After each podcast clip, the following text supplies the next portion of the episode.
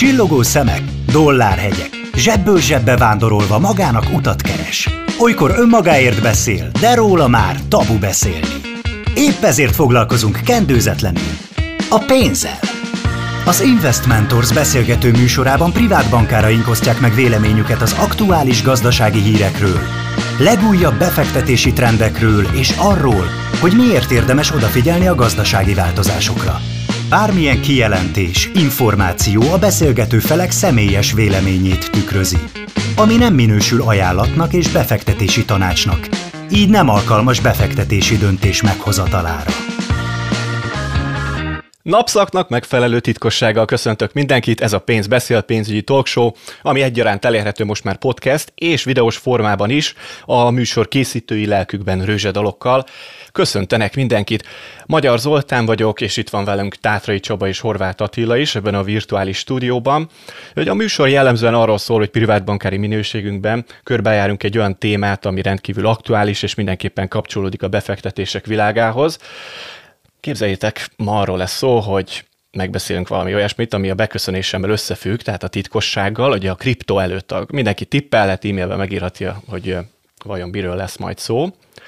A helyzet, hogy, hogy egy olyan szót veszünk így vizsgálat alá, ami kripto előttaggal rendelkezik, akkor valamiféle titkosságot feltételezhetünk mögötte, és nem is rejtem véka alá mai témakört. A napi.hu-n jelent meg valami, ami a kriptodevizákkal van összefüggésben. Itt egy picit nyelvtan nácinak kell lennem, mert a kriptovaluta szó is elképesztően elterjedt. Én azt gondolom, hogy a valuta szó nem helytálló egy olyan fizetőeszköz vagy befektetési instrumentum kapcsán, aminek nincsen kézzelfoghatósága, ugye a valutának ez lenne az alaptulajdonsága, tehát a deviza vagy a kriptopénz azt hiszem, ami helytálló, úgyhogy ezen túl ezt majd így fogom használni. És az a helyzet, hogy a napi.hu-n megjelent valami, ami a következő címmel próbálja fölhívni magára a figyelmet, beütik a szeget a bitcoin koporsójába, összeomlóban az árfolyam viszonylag izgalmasnak tűnik. Ugye nem olyan rég a hétvégén történt egy mélyrepülés, picit pánikoltak, akik spekulációs eszközként használták, azok joggal, akik meg eddig föltartott újra mondták, hogy meg lesz ennek még a, a, a bőtje, azok meg egy picit kárörvendően figyelték a rémült fórumozókat. De, de mi a helyzet, és ezért szólítom is meg a vezető privátbankár és szakértő egyenragú műsorkészítő partnereimet, hogy véleményezzük már itt a kriptodeviza körüli jelenlegi állásokat, ugyanis arról is van szó a cikkben, és ezért ezt még oda kell gombolnom, hogy bizony itt elkezdtek már a kormányzatok is fölfigyelni arra, hogy egyre nagyobb teret nyer ez a fajta eszköz, és valami módon igyekeznek már ezt szabályozgatni de Tátrai Csabában látom az akaratot, és ezúton köszöntöm őt a stúdióban. Szervusz Csaba, üdvözöllek! Szia Zoli, üdvözlöm a kedves hallgatókat! Mi a véleményed a témakört illetően? Egyrészt nem vagyok meglepve. A bitcoin nagyon sok esetben előfordul, akár heti szinten több alkalommal keresnek meg minket ügyfelek, hogy hallottak erről. Mi a véleményem? elmondom mindenkinek általában ugyanazt, és mivel pontosan tudom, hogy az adott ügyfélnek milyen a kockázatvállalási éjség és egyáltalán lehetősége, rögtön megmutatom azt az oldalt is, hogy nem csak mondjuk több száz százalékot lehet ezzel keresni, hanem akár a teljes befektetési összeget is el lehet veszíteni. De ne haladjunk, vagy ne rohanjunk ennyire előre. A cikknek van néhány fontos aspektusa, mert talán amikor befektetési lehetőséget keresünk, fontos mérlegelni és fontos megnézni azt, hogy a adott esetben egy jegybank vagy prominens szereplői a piacnak hogyan vélekednek az adott instrumentumról, legyen az részvény, legyen az kötvény, legyen állampapír, befektetési alap, vagy jelen esetben bitcoin, de ezzel az erővel lehet egyébként a, nem tudom, különleges homok kavics, most ezt én találtam ki, tehát bárminek adhatunk bizonyos értéket, végülis az aranyjal is ugyanezt tettük, most egy digitális jellel tesszük mindezt. Ugye egészen pontosan a, az Egyesült Államok úgy néz ki, hogy tiltani fogja a, a bitcoint, illetve komoly korlátozásokat vezet be, mint fizetőeszköz. A Bloomberg is folyamatosan cikkez erről a a, a, az instrumentumról, és például Jerome Powell, ugye a, a, a Fednek az elnöke múlt héten azt mondta, hogy a bitcoin egy kicsit olyan, mint az arany, mivel inkább spekulációs eszköz, mint fizetési eszköz, vagy Christine Lagarde, ugye az Európai Központi Bank elnöke januárban erősen kritizálta a bitcoint, mint ugye a bűnözés elősegítésében fontos szerepet játszó eszközt. Mellette a török központi bank április 30-tól betiltja a kriptovalutákat, mint fizetési eszközöket, India meg elég drasztikusan lép föl, tehát ott kifejezetten ott bírsággal fognak sújtani embereket, hogyha valaki ilyennel kereskedik, vagy ilyen eszközt tart. Tehát, hogy lehet látni, hogy azért a fejlett régióban szofisztikáltabban gondolkoznak erről, a fejlődő országokban meg kifejezetten veszélyforrásként tekintenek rá. Tehát elgondolkozhatunk, hogyha befektetési lehetőségeket keresünk, akkor ez mondjuk nekünk milyen jelt biztosít, hogy mennyire van ennek hosszú távú létjogosultsága, mennyire bízhatunk benne mondjuk évekre, években vagy évtizedekben mérhetően, és aztán szerintem utána kijön az egyenletnek a végére, hogy valójában ez egy spekulációs eszköz, és nagyon-nagyon röviden, mert erre is kiszoktam térni, és mindjárt átdobom a, a kollégának, barátomnak, Attilának a szót, hogy mi is ez a bitcoin, mert sok esetben azt tapasztalom, hogy látják a hozamokat emberek, ugye rengeteg hirdetés jön, broker cégek nyilván ezt fogják először kirakni az ablakba, hogy hány száz százalékot emelkedett valamelyik digitális fizetőeszköz, a, ugye először ugye maga a bitcoin már azzal szoktak általában foglalkozni, az a legnagyobb vagy legnépszerűbb ö, ilyen ö, ö, fizetési eszköz, blokklánc ö, technológiát. Ugye először ez a Satoshi Nakamoto nevű úriember, aki senkit nem látta, hogy ő kicsoda, meg senki nem találkozott, nagyjából így a homályból, mint egy szit nagyúr irányítja a kriptodeviza piacot, és 2009-ben ezt létrehozta, 100%-ig elektronikus jelt hozott létre, és ugye akkor egy komoly gazdasági válságban voltunk benne globálisan, és ez egyfajta válasz is volt az elkeseredett tömegeknek, hogy függetlenítsék magukat a jelenlegi pénzügyi rendszertől. És mára már gyakorlatilag ez az elektronikus jel teljesen ugye decentralizált módon működik, így is lett létrehozva, tehát se jegybankok, se államaparátus, se cég nem áll mögötte, gyakorlatilag nagyjából van 100 millió ilyen, vagy 100 ezer, bocsánat, 100 ezer ilyen, ilyen pénztárca, és egymás közötti tranzakciókra vannak jogosítva. Az, hogy ennek milyen a létjogosultsága, és ez mennyire működik, ez majd ki fog az adás második feléből derülni, de nagyjából 21 millió ilyen bitcoint terveztek létrehozni, vagy annyit alkottak meg, viszont ennek a piaci kapitalizációja most már 1100 milliárd dollár felett van, tehát csak a bitcoinba amennyit beleraktak. Összehasonlításképpen az Apple ugye a világ legnagyobb cége, annak a cég értékének a több mint a felét csak a bitcoinba pumpált pénzek teszik ki. Tehát, hogy az érdeklődés nagyon nagy. Nagyon érdekes, hogy ekkora a penetrációja, betöltöttsége ennek a fizetőeszköznek, és mégiscsak most kezdtek el kapcsolni a kormányzatok. Ezt ebből a cikkből, amit most témakörnek kiválasztottunk, vagy ötletadónak, nem szerepel az, hogy például Ukrajna börtönbüntetése fenyeget azért, hogyha valaki nem vallja be a kriptopénzben tartott történeteit, szóval van itt úgy néz ki egy kis kapkodás. Üdvözlöm Horváth Attilát is a műsorban, Szervusz Attila! Szia Zoli, üdv a hallgatóknak! És adom is a szót, hogy fejtsd ki a vélemény ezzel kapcsolatban.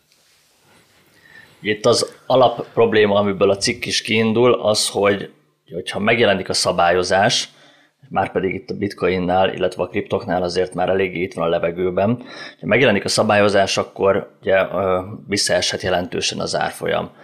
De az, hogy a szabályozás megjelenik egy piacon, azt nem hiszem, hogy nagyon nagy meglepetéssel kellene fogadni, inkább azt kellene meglepetéssel fogadni, hogy ilyen hosszú ideig nem jelent meg, hiszen, hogyha az élet bármilyen területére nézünk, minél szélesebb réteg, minél, minél nagyobb tömeget érint egy bizonyos igazából bármilyen bizonyos lehetőség, és ez minél nagyobb kockázatot hordoz magába, tehát minél nagyobb tömeg van kitéve ennek a kockázatnak, annál nagyobb valószínűsége annak, hogy, hogy meg fog jelenni a szabályozó, és megpróbálja lecsipkedni ezeket a kockázatokat a tömeg védelmébe. Ugye ezt láttuk, hogy mondjuk a, itt történt a, a dohány áruknak a reklámozásával, ugye mondjuk az 50-es években még teljesen természetes volt, hogy akár mondjuk a Flintstone családban a Freddy rágyújt a, a mese közben, vagy az, hogy tényleg a tévében akár orvosok reklámozzák a, a cigarettát, vagy, vagy mondjuk, hogyha megnézzük egy, egy sokkal hétköznapi példát, hogy a játszótereken most már ugye le vannak, le vannak rakva ilyen gumipadlóval a, a, a talapzatok, hogy még mielőtt a gyerek összetöri magát, először visszapattanjon.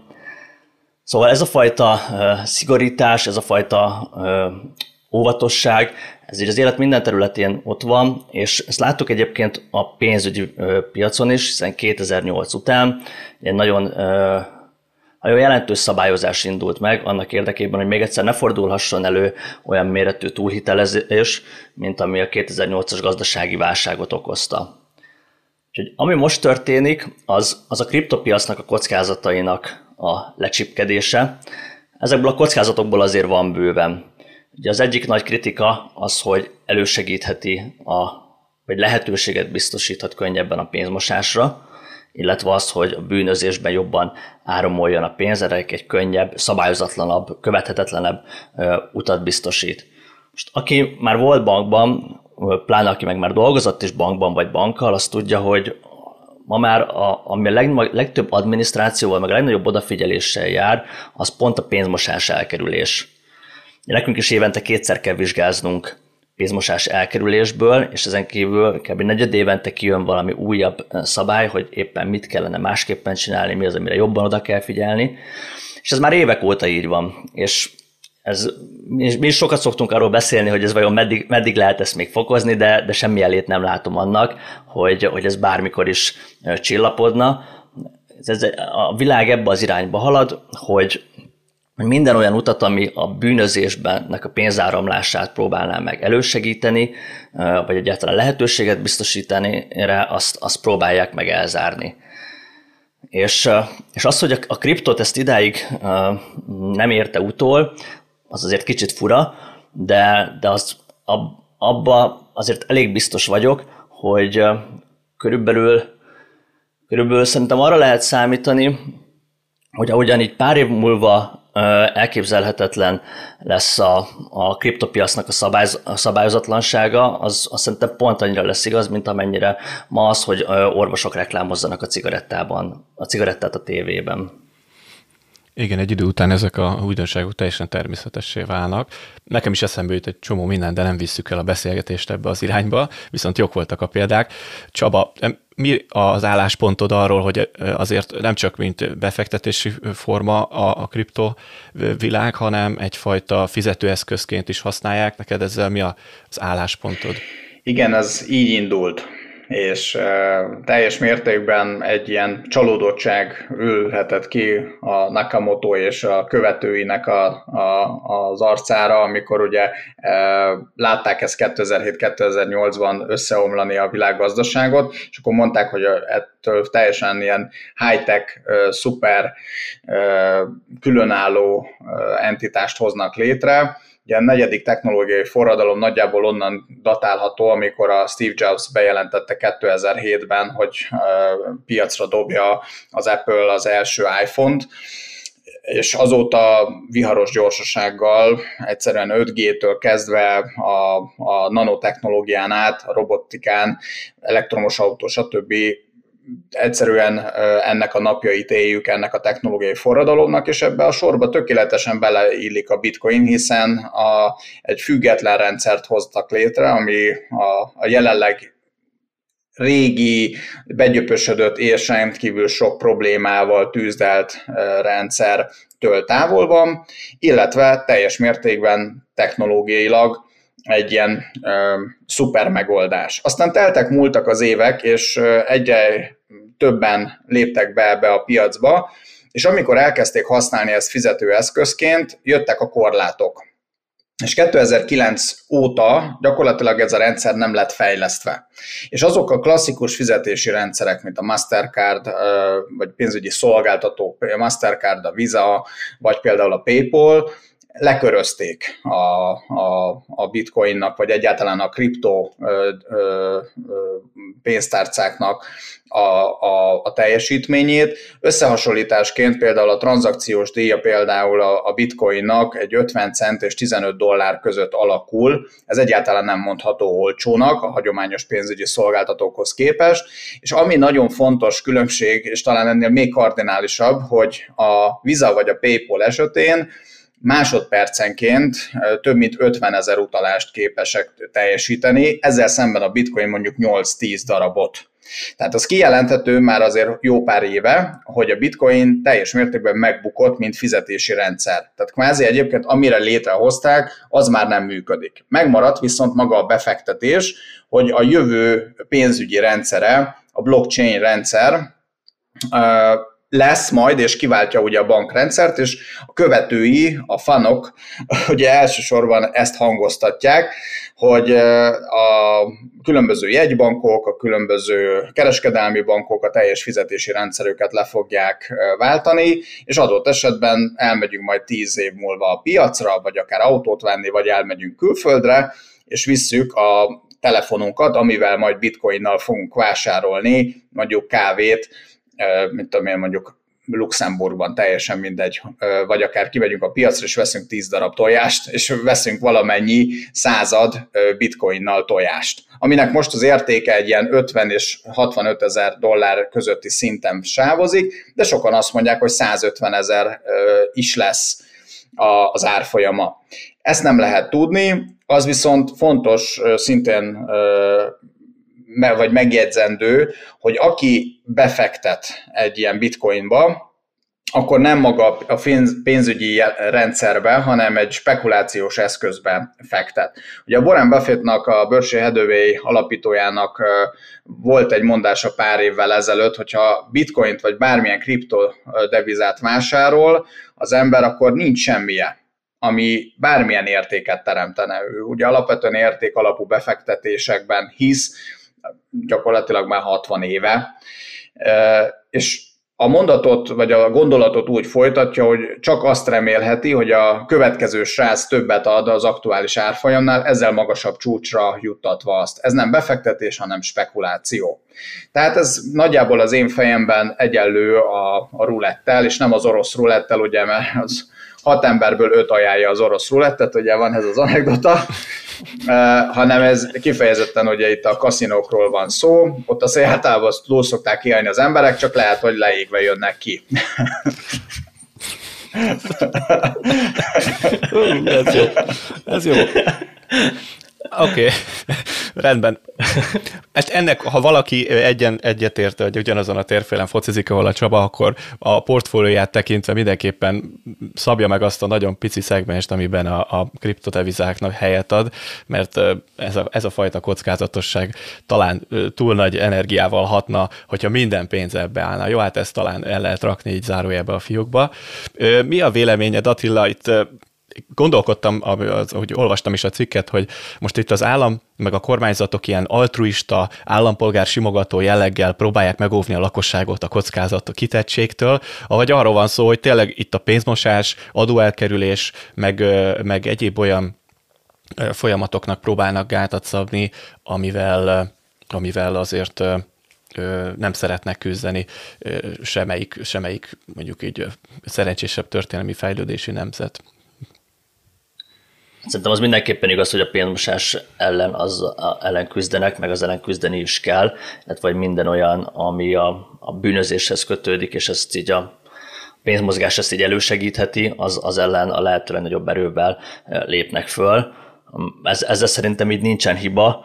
Most az, hogy ezen kívül valami más motiváció vezérlie a, a szabályozókat, Hát azt nem tudom, lehet, hogy egyébként előbb-utóbb meg fog az is jelenni, hiszen hogyha már mondjuk fenyegeti a, a pénzügyi rendszernek a működését, vagy fenyegeti mondjuk az állampapírokba áramló pénz mennyiségét, vagy esetleg mondjuk így a részvénypiacoknak így a stabilitását, akkor nincs kétségem felől, hogy, hogy föllépnének az előbbieknek így a védelmébe. És és szerintem még az, amit így érdemes lenne ezzel a témával kapcsolatban egy végig gondolni, ugye itt, amit Csabi is felvetett, hogy, hogy mennyire is használható ez így pénz formájában. Itt Csabi rávilágított egy elég fontos gondolatra, hogy ugye ahhoz képest, ahonnan elindult, hogy milyen nagy reményekkel indult el, mint, mint egy új pénzügyi eszköz, vagy új inkább deviza, a bitcoin, ahhoz képest most nagyon eltávolodtunk ez persze egyben jelzi azt, hogy de nincsen szent grál, hogy az életben sehol se, ahogyan mondjuk se a demokrácia, se a kapitalizmus nem működik úgy, ahogyan eh, azt így eh, eredetileg így elképzelték az emberek. Úgy, úgy látszik, hogy a kriptok sem tudják betölteni tökéletesen azt a formát, amit, a, amit az elején idealizáltak. Eh, látszik az is, hogy ugye most már leginkább befektetés formájában, egy spekulatív eszköz formájában működik és mivel átalakult ez a, ez a szerep, ezért, ezért bennem felvetődik az a kérdés, hogy egyáltalán szükség van-e arra, hogy, hogy tulajdonítsunk-e a, a bitcoinnak, vagy a kriptoknak fizetési, fizetési formát. Kicsit, kicsit úgy érzem, hogy ez, ez a szituáció olyan, mint, mint mondjuk egy sportkocsi csomagtartóval, vagy csomagtartó nélkül. Ugye a legtöbben azért nem a csomagtartóért vásárolják, nyilván enélkül is lehet nagyon jókat autózni, egy, egy plusz extra, hogyha ott van benne, egy kicsivel több vásárlója lehet, de, de nem, nem ez fogja a többséget így vonzani.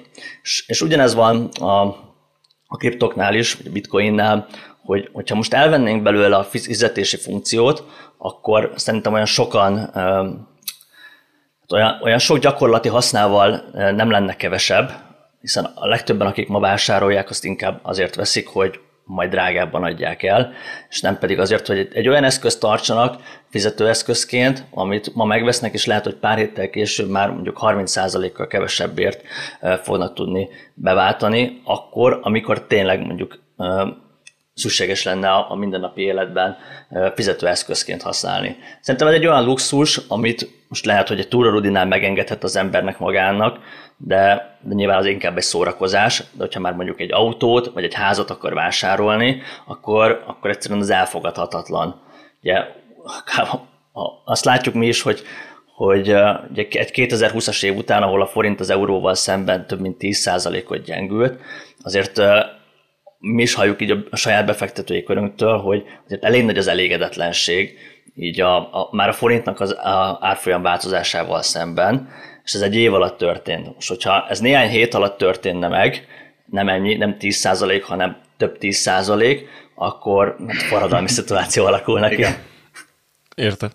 Egyébként mondta Csaba, hogy a hogy fizetőeszközként megbukott, meg most Attila is mondta, hogy azért annyira nem dőlnének kardjukba a, a befektetők, hogyha nem tudnának hirtelen vele fizetni. Ezzel csak annyira vitatkozom, hogy amikor ez megjelent, legalábbis az én laikus kezdeti állapotomban én legtöbbször úgy hallottam, hogy ezt olyan fizetési formaként használják, ami a ellenőrizhetetlensége miatt alkalmas mindenféle nem legális szolgáltatás és, és, és és árucik beszerzésére, tehát eleve ez egy, ez, ez egy nagyon komoly, mondjuk így a black market, fekete piac nagyon fontos eszköze, és hát nem mint hogyha, hogy az bárkit is annyira zavar, hogy jaj, nem fog működni a fekete gazdaság, úristen, tehát ettől nem esünk térde, de szerintem nagy hatással lenne ezt a, ezt a szegmest tekintve, illetve hogyha azt vesszük még, hogy nem csak a fekete, hanem a a teljesen látható piac is elkezdte használni, hát gondoljunk bele, az alza.hu-n lehet vásárolni vele, a Tesla-nál lehet vásárolni vele, és még sorolhatnám, egy csomó olyan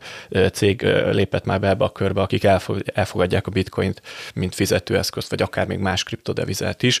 Úgyhogy de minden esetre meglássuk. Gondolatok, záró gondolatok, értekezések, véleményekre van még idő, hogyha van bennetek ilyesmi. Ha már említetted egyébként a Teslát, akkor Elon Musknak az esetét érdemes ide szúrni, és ezt az egész bitcoinos kriptodevizás szubkultúrát szerintem jól jellemzi, amikor egy Twitter üzenetben a Dogecoin nevű érthetetlenül állok egyébként ezek a névele, nevek előtt, gyakorlatilag a nem tudom, bődületesen csillagászati nagy összegeket beleöntve a piacba, a nulláról ilyen több száz százalékos hozamokat értek el, és akik ebben benne voltak, nyilván gyorsan meg tudták szedni magukat, és aztán ahogy ez szokott lenni, le is hullott, és több tíz százalékot esett. Tehát ehhez a fajta volatilitáshoz, változékonysághoz, árfolyam ingadozáshoz muszáj, hogy hozzászokjon valaki, és végig tudja azt nézni, hogy